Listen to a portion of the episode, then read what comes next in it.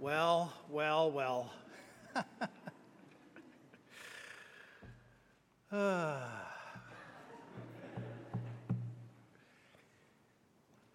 guess I first have to say, as we wrap things up here at Park Street, Laura and I and the kids just want to say thank you so much for uh, the many kind words and kind gestures that so many of you have extended to us in recent days. They really do mean uh, just so much to us.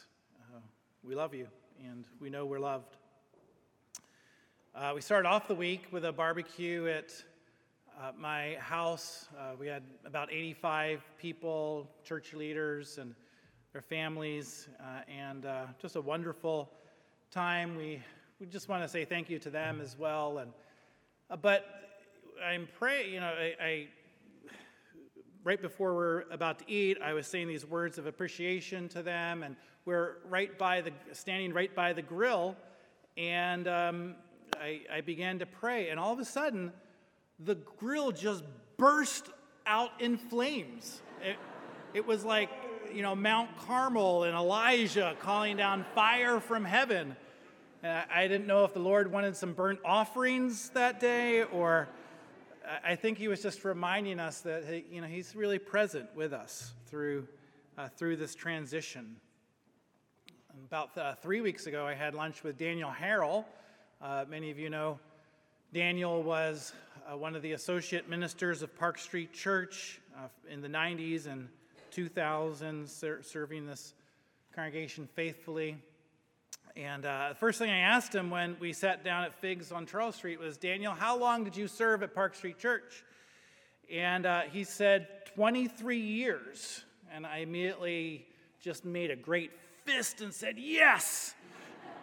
Because of July 9th, two days ago, I started my 25th year here. Uh, and I guess I should say, I've served here for 24 years and two days. It does sort of feel like I'm turning out the lights today on a previous era of staff leadership, as most of those who are now serving on staff will spend more years as a part of this new developing team that will lead you uh, in through the 2020s and beyond more than they will have spent serving with me and others uh, the past two decades of this century. And so I come to you today to speak the word of Jesus Christ uh, to you and with you, but I speak as well for those whom I had the privilege of serving alongside of for so many years. Brothers and sisters like Jeff Schuliger and Pat Chen Walter Kim and Tony Kim, Dan Varengia and Chris Sherwood, Stuart Delorme and Karen Patchke and Elizabeth Shively and Diana Bennett and Casey Esamoah, John Chung, Michelle Barkowski, Tammy McLeod, Tom Dewey, Bob McKinney, Bob Anderson, Robert Bloodworth, and Damon Adelman, Roy Bruner, Tom Brooks, Kathy Maxfield, Marie Williams, communication leaders from Sarah Merrill through Elizabeth Lonis and Tim Leary, Bill O'Donnell, Steve McGaff, uh, Rich Elliott, and Chris Larson, Ron Ebanks, Philip Wu, Lois Barn, Chris May, Elaine Carroll, uh, Deanne Townsend, Sarah Snedeker, John David Punch, Eva Ting, Tom Basket, Grace Mann, uh, and of course Daniel Harrell and Gordon Hugenberger and, and a bunch of others, Andrea and Julian and others who are sort of serving in this transition time, continuing to serve. But, but those I've served with since the 1990s. And I want to tell you that this cloud of living witnesses is cheering the next generation of Park Streeters on, those who continue to live out their lives here as a part of this wonderful church family, those who are new to this community of faith, and the new leadership team that's beginning to emerge that will pastor you uh, through these coming years. And, and I want to speak on behalf of my old friends and, and, and give a charge to you, this next generation of Park Street Church. Uh, and, and, what I want to say to you is the same thing that Moses pointed to from the mountain and what Jesus spoke of throughout the Gospels and what Paul refers to in our passage uh, today. And uh, Edward, what Edward Dorr Griffin and A.Z. Conrad and Harold J. Ockenga and Paul Toms uh, and David Fisher and, and Pablo Polachek and Gordon Hugenberger and Phil Thorne drove home week after week from the pulpit. Put your faith in Jesus Christ. Put your hope in Jesus Christ. And because of that faith and hope in Christ, love God and love one another deeply. Let's pray to that end. Lord, we ask that you'd be with us as we consider this wonderful passage today about love. We ask that you would make us to live in such a way as your family, uh, to love you and love one another. We pray in Jesus' name. Amen. So, Paul says in 1 Corinthians 13 13, so now three things remain, or abide, or remain. Now these three things remain faith, hope, and love, but the greatest of these is love. And if you read through Paul's other letters, uh, most of you have, you surely have come across the fact that this isn't just a one off statement, that uh, you find a number of times where he also speaks of faith, hope, and love in the same breath. To the Thessalonians in chapter 1, he writes, We remember before our God and Father your work produced by faith, your labor prompted by love, and your endurance inspired by hope in our Lord Jesus Christ. And he makes the same kind of reference to the Ephesians. He says the same kind of thing to the Galatians, to the Romans. Uh, when he interacts with Titus in the letter, uh, he says the same thing. You, you can look it up. So for Paul, faith, hope, and love together, they're a centrally connected theological triad, inex- inextricably tied together like bones and flesh and nerves are to form a single body. One cannot be spoken about with the other, without the other. And they form this supreme reality or the supreme realities of what life in Christ means. And it's actually kind of fun to think about like how do these three things relate to each other? You know, why does he choose those three concepts and put them together? Uh, what does it mean uh, to have faith in Christ? And what does it mean to have hope in Christ? And how does love relate to them? Why does Paul say, uh, out of those three, which all seem pretty important, important right? Faith is what the Re- Reformation was based on. Uh, so, but why out of those three is love the most important according to Paul? And when you think about this triad of faith and hope and love, you begin to realize, well, they wholly encompass the past, the future, and the present. I mean, think about faith for a moment. How, how do you have faith in somebody? What causes you to have faith in a person or trust another person? Well, it's the fact that they've proven themselves in the past, isn't it? Uh, when they said something, I'm going to do this, and when they do it, well, all of a sudden you realize, hey, I, I can trust them. And the more they do it, the more you trust them, the more they become a reliable person. Uh, you depend on them, you put your faith in them, uh, or you trust them. So that's faith. It, has, it comes out of this past reality. And if someone proves themselves reliable to you in the past and they say, hey, I'm going to do this for you in the future, well, you're, you're pretty confident that, well, it's going to be done because they've said what, you know, they've, they've proved themselves faithful to you in the past. So those things are going to come about. And if, if those things are of great benefit to you, well, that kind of makes you happy and joyful. And you're like, oh, look what's going to happen to me in the future. You, you're optimistic and you're, you're hopeful. That, that's what hope is. You almost feel like they belong to you already because you're so certain that they're going to come about because of the person who promised them to you. So, so, so faith is connected to the past, and hope is connected to the future.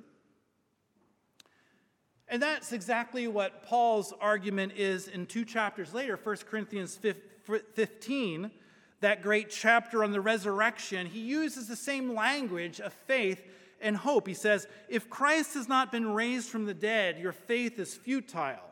Hear that? Your faith is futile. If in Christ we hope in this life only, we are of all people most pitied. Faith and hope.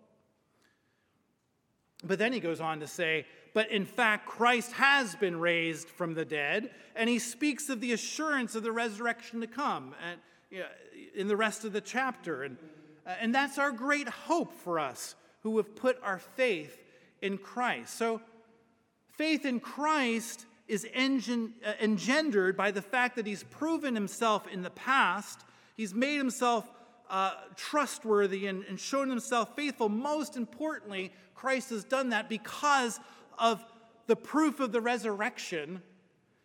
And hope then is this future oriented, knowing the great promises he's given us about uh, our future with him, this eternal life he's promised us, and all that will come about. And what has he promised you and me? He's promised that he'll be with us. He's promised to meet all of our needs according to his riches and glory. Uh, he's, he's promised to make our joy complete. He's promised to give us an abundant life, to take away death. He's promised to take away pain and mourning, to wipe away every ear, uh, every tear from our eyes. And so, if you're certain that Christ is 100% reliable, you can completely trust him. Whatever he told you about your future and what he plans to do for you, uh, what he tells you, you know, he tells you he, he has your back. Uh, he's going to supply all your needs no matter what. Well, what does that do for you in the present? How does that cause you to live your life? How does that affect who you are and what you do? Well, it frees you up to not be concerned about yourself, right?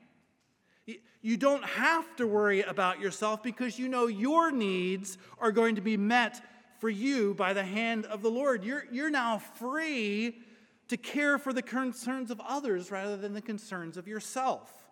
You're, you're able to put their needs before your own. And you know what that's called? It's called love. Love is not self seeking, but it's, it's a radical commitment to put the interest of others before your own. You can do that because of the faith that you have in Christ and the hope that you have in Christ. And that's why Paul says love is the greatest of these three realities in Christ. And that's why Jesus in John 13 says, They will know you are my disciples if you love one another. Why? Because love is the fruit or the proof of the faith that you have in Christ, the hope that you have in Christ, so that you need not worry about your own life, but are free to radically pour yourselves out for others, which is love. And of course, Paul didn't just come up with this idea out of thin air. Faith, hope, and love, they're, they're simply Paul's shorthand way of summing up what it means to have a covenanted relationship with the living God, following all the patterns of covenants that were made throughout redemptive history between God and his people.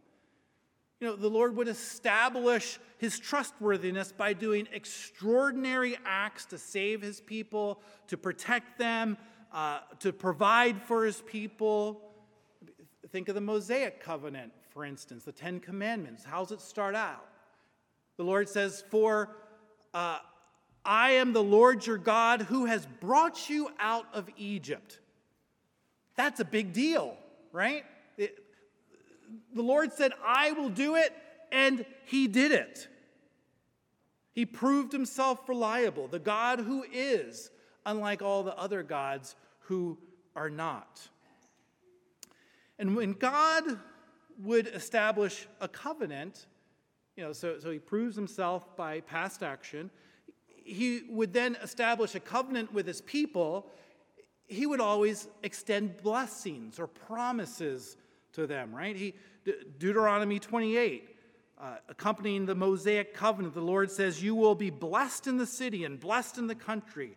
The fruit of your womb will be blessed, and the crops of your land. You'll be blessed when you come in, and blessed when you go out, and so on. It continues on. Those blessings were the great hope of God's people. So, faith and hope. And, and so, what would God demand in the present from his people? He would call them to live by the stipulations or the commandments of the, of the law, of the covenant, to be fulfilled, right? Ten Commandments, for example. And what does Paul say about those commandments? What does he say about the law? Paul says in Romans 13, love is the fulfillment of the law. Jesus says in John 15, if you love me, keep my commandments. I mean, you see, keep well, you kept the commandments because of the faith you had in God and the hope you had in God. And those actions towards God and towards one another, those commandments were all love. So faith, hope, and love. And we're in the middle of a series in Psalms right now, uh, the Psalm of Ascents we're studying. And you know, those Psalms, what, they were about, the, the, they were sung while pilgrims headed towards Jerusalem for festivals. But don't forget why they were headed to Jerusalem. It wasn't just for the festival, it was the festival. Uh, but what were those festivals actually about? Why were they going there?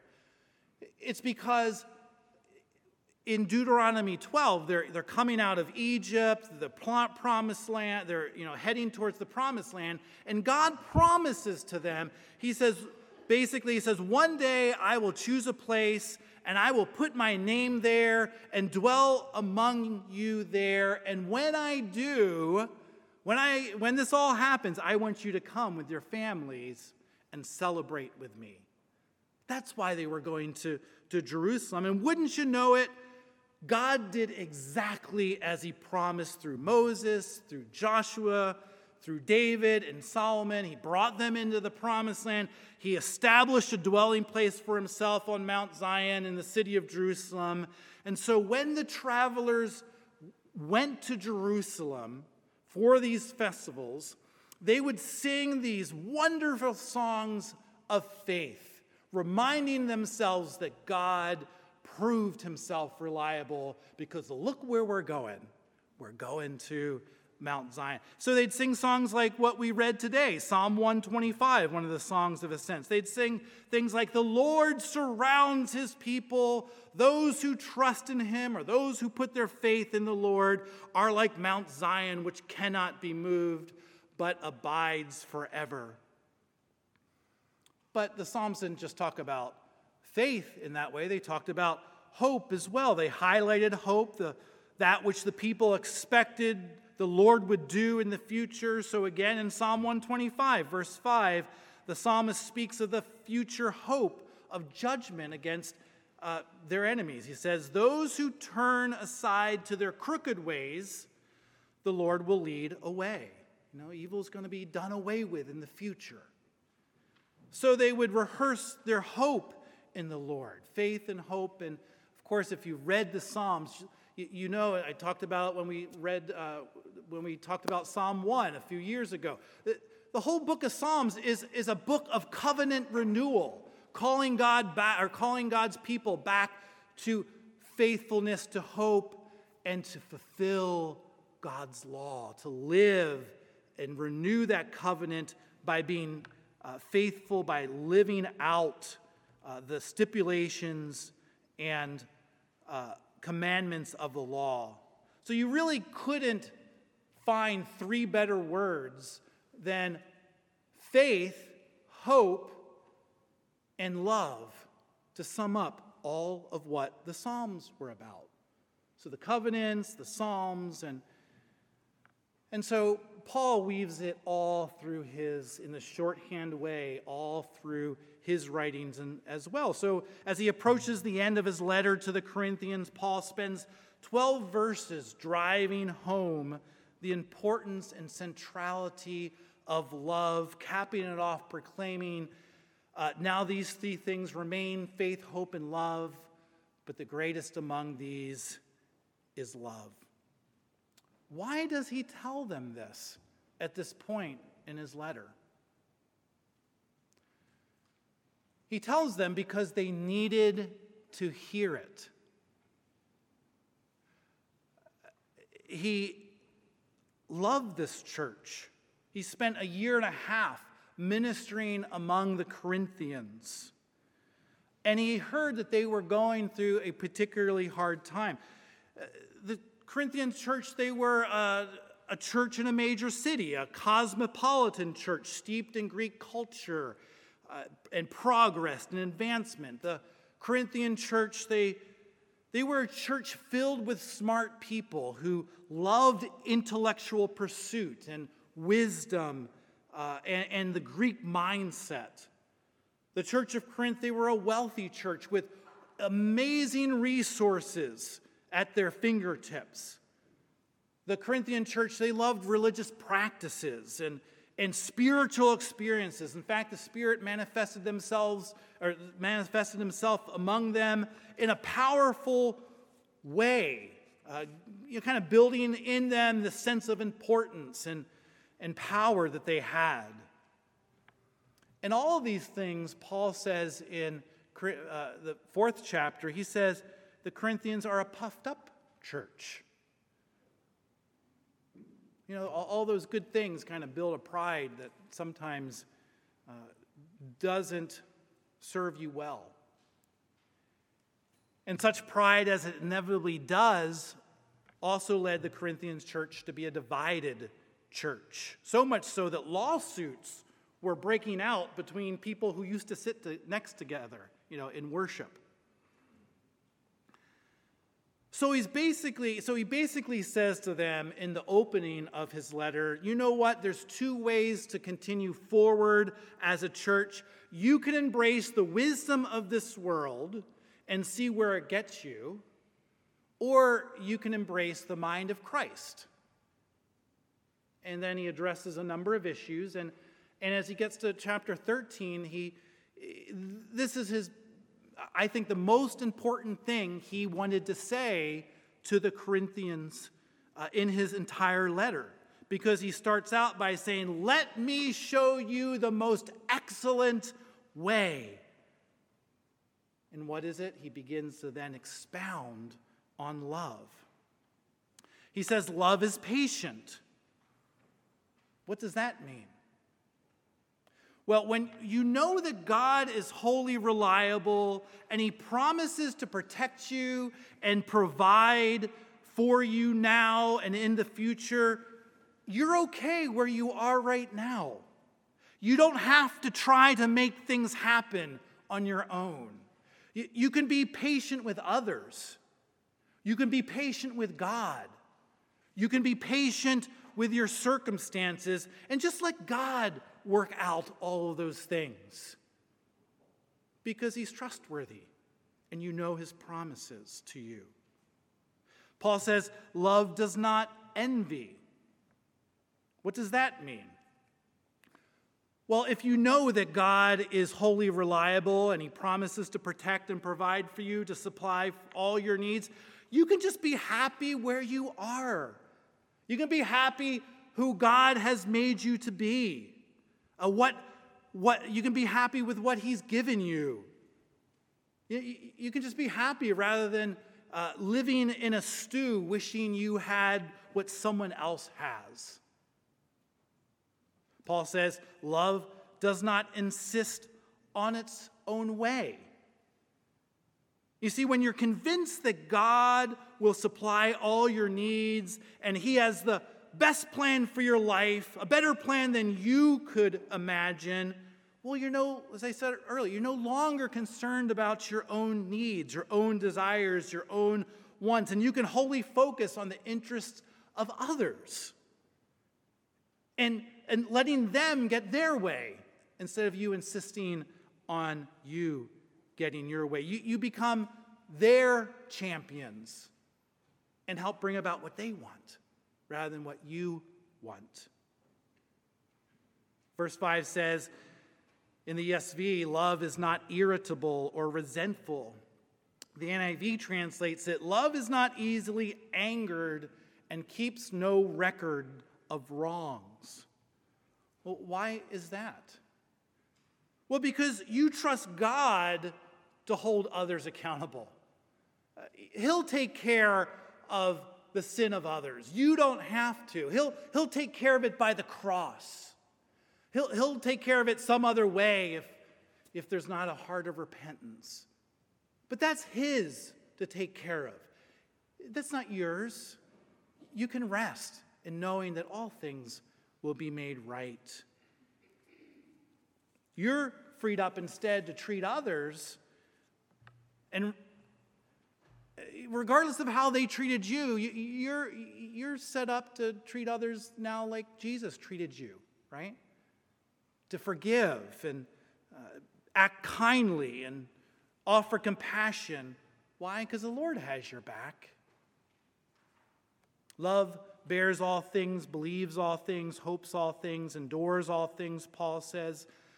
Look, we, we go through tremendous, difficult times as followers of Jesus, bearing burdens and enduring hardships, but with faith firmly in Christ and with your hope securely in Christ, we can just cheerfully continue on to pour ourselves out for others, no matter what the burdens are, what uh, the hardship we have to endure.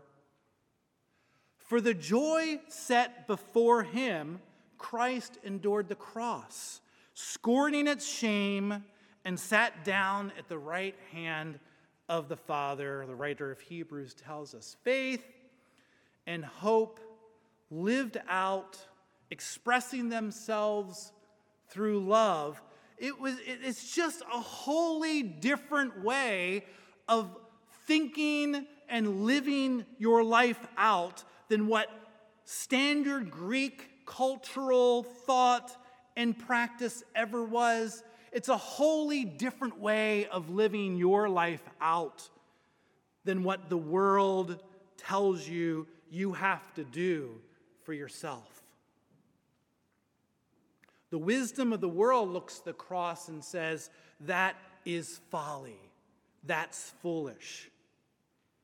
The way of love looks at the cross primarily as an example, or I should probably say, the primary example of faith and hope and love in the Lord, in the living God, in our Savior. And Jesus says, Hey, take up your cross and follow me. And so we have a choice as a church, we have a choice as individuals, a choice is before us every time we get together. Every time we wake up in the day, we have the choice that Paul puts before the Corinthians. Do we live out our lives like the rest of the world lives their lives? Or do we live out our lives in this most excellent way? And here's the good news, at least from my perspective Park Street Church is not the church of Corinth. 24 years here, and I've seen love born out of faith and hope poured out among us like the kind of river that the choir just sang about a moment ago a life giving river. I think of Sarah Robinson and Amy Murgatroyd and Amy Swint giving themselves every year to be the registrars for Kids Week, registering 300 kids and trying to keep 400 parents happy every year. And I, I think of Paul uh, Johnson and uh, Laura Roscoe, Trixie Pentex, Judy Ingibus, Greg O'Brien, Jeff Rowe, that, that team that none of you even knows about, but every first Sunday uh, for communion, they would be down in Fellowship Hall at 7 a.m. in the morning, pouring little juice into cups for 700 people, uh, and having the best time doing it. I think of David Saff working at the prisons in the Boston area, throughout the Boston area. I think of Heather Hutter and Lisa Adelman signing for those who were deaf among us during the worship services, or Phil Mell every Thursday, he would offer the, the devotion for the choir when they would gather together and practice. I, I think of Martha New, who for so many years faithfully served and continues to do so as our chairman of the chairperson of the uh, uh, Finance and Administration F&A Committee, ensuring that our facilities and, finances are as best as they could be. And I think of David Ricks over the past three years, serving through very challenging times and, and all the meetings that, that he's had individually and with groups and, and, and overseeing a very spirited elders board uh, and trying to hold the church together through his leadership over this period of transition. Uh, Patrick Lynch, I think of, and Perlina Mills, and Turid Larson, and the Lindemans welcoming people at our doors on Sunday, and Giuseppe Luna, and Cindy Frechette helping organize the, our ushers in here, and Giuseppe's mom and dad and sister and their team putting together refreshments for between our morning services for everybody. And Mayumi Rideout and, and Doug May, as they, they would organize people to pray over here after, after services for those who've had their hearts touched by a word that day. Uh, I think of Carolyn Kane and David Lewis and Debbie Gallagher. These are people who just were always behind the scenes doing these little things that most people would never know about and, and, but to bless the church. And, and I saw it, and the, more the Lord sees those kinds of things. I think of Zane Elise Kang and Michelle Tom Barkowski, Andrew and Ann Main, all of our missionaries who have given up life in Boston, Massachusetts, to go live in places where they're impoverished themselves, to make others rich in Christ. I think of Michael and Tracy Balboni, who took our dear sister Lois uh, Meinhardt into their house to care for her as she fights against cancer. Why? Because they knew if she was put into a nursing home during COVID, that she would likely die and not have any friends around her. I, I, I think of uh, Stuart DeLorme, who day after day would visit our shut in seniors, and, and Chloe and, and uh, Nora, Varengia, two of our teenagers who regularly are just in the nursery all the time taking care of our children, our, our, our infants and toddlers. And, and I love the story that Julie Boyd told me about Pat Chen. Julie mentioned in passing to Pat that she was running a 5K race. And wouldn't you know it, to Julie's great surprise, a week and a half later, when she, we, she ran the race, not knowing anybody in the race, just ran it, there's Pat at the finish line. She was not expecting it. There he is, just cheering her on as she crossed that line. And you know, I could, I'm just looking around. I, I, I could just keep on going because of the people I know here and, and what you've done out of love, out of faith, out of hope uh, for one another.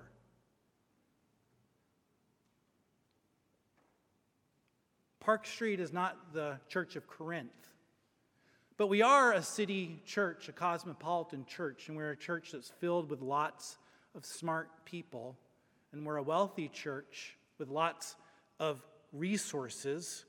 And God has moved in amazing ways among us. And, well, to be honest, there's times where that's kind of puffed us up, all those things, to think probably a little too more highly of ourselves than we ought. And of course, that has turned into times where there's division, even in, within our own church. But I'll tell you, and you know this, love covers over a multitude of sin, doesn't it? It's certainly been the case here over the years. I mean, how, how, how many times that list of staff I mentioned at the beginning of the sermon, including me, didn't live up to all the things we should have or wanted to? or could have. But here you still are, loving God, loving each other, forgiving each other. Why? Because of the faith and the hope that you have in Christ. And again, I, I, I want to speak on behalf of that previous generation of leaders that despite our shortcomings, Despite the failures that you all know far too well, we hope that you know how deeply you were loved by us. Imagine if you actually leaned into all of this love a little more. If you if that faith that you have in Christ would, would become more certain if that hope that you have in the Lord took greater root in your heart and you really believed the things He's promised that He's going to extend to you, how would that change the way in which you love and live in the present? How would that change the way in which your marriage might look, the way you treat your spouse? Because some of you need to embrace that. There's marriages here that are hurting, and you've got to take this perspective or they're done. How would that change the way in which you're interacting with your son or your daughter, or uh, the people in your dorm, or your co workers? How would that mindset change Park Street Church? What would our meetings begin to look like? What would our, how would our worship be different if our faith and our hope increased our love for each other and love for the Lord? How would that impact our kingdom, uh, uh our work for the kingdom on this campus and outside?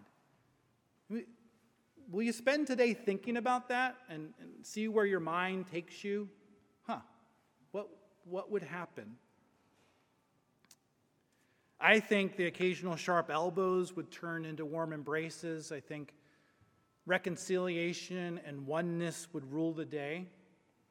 And I think those who visit this church would say, Surely the living God lives among them because look at the way they love one another. Park Street, put your faith in Christ. Park Street, put your hope in Christ. And Park Street, because of that faith and because of that hope, love God and love one another all the more. Amen?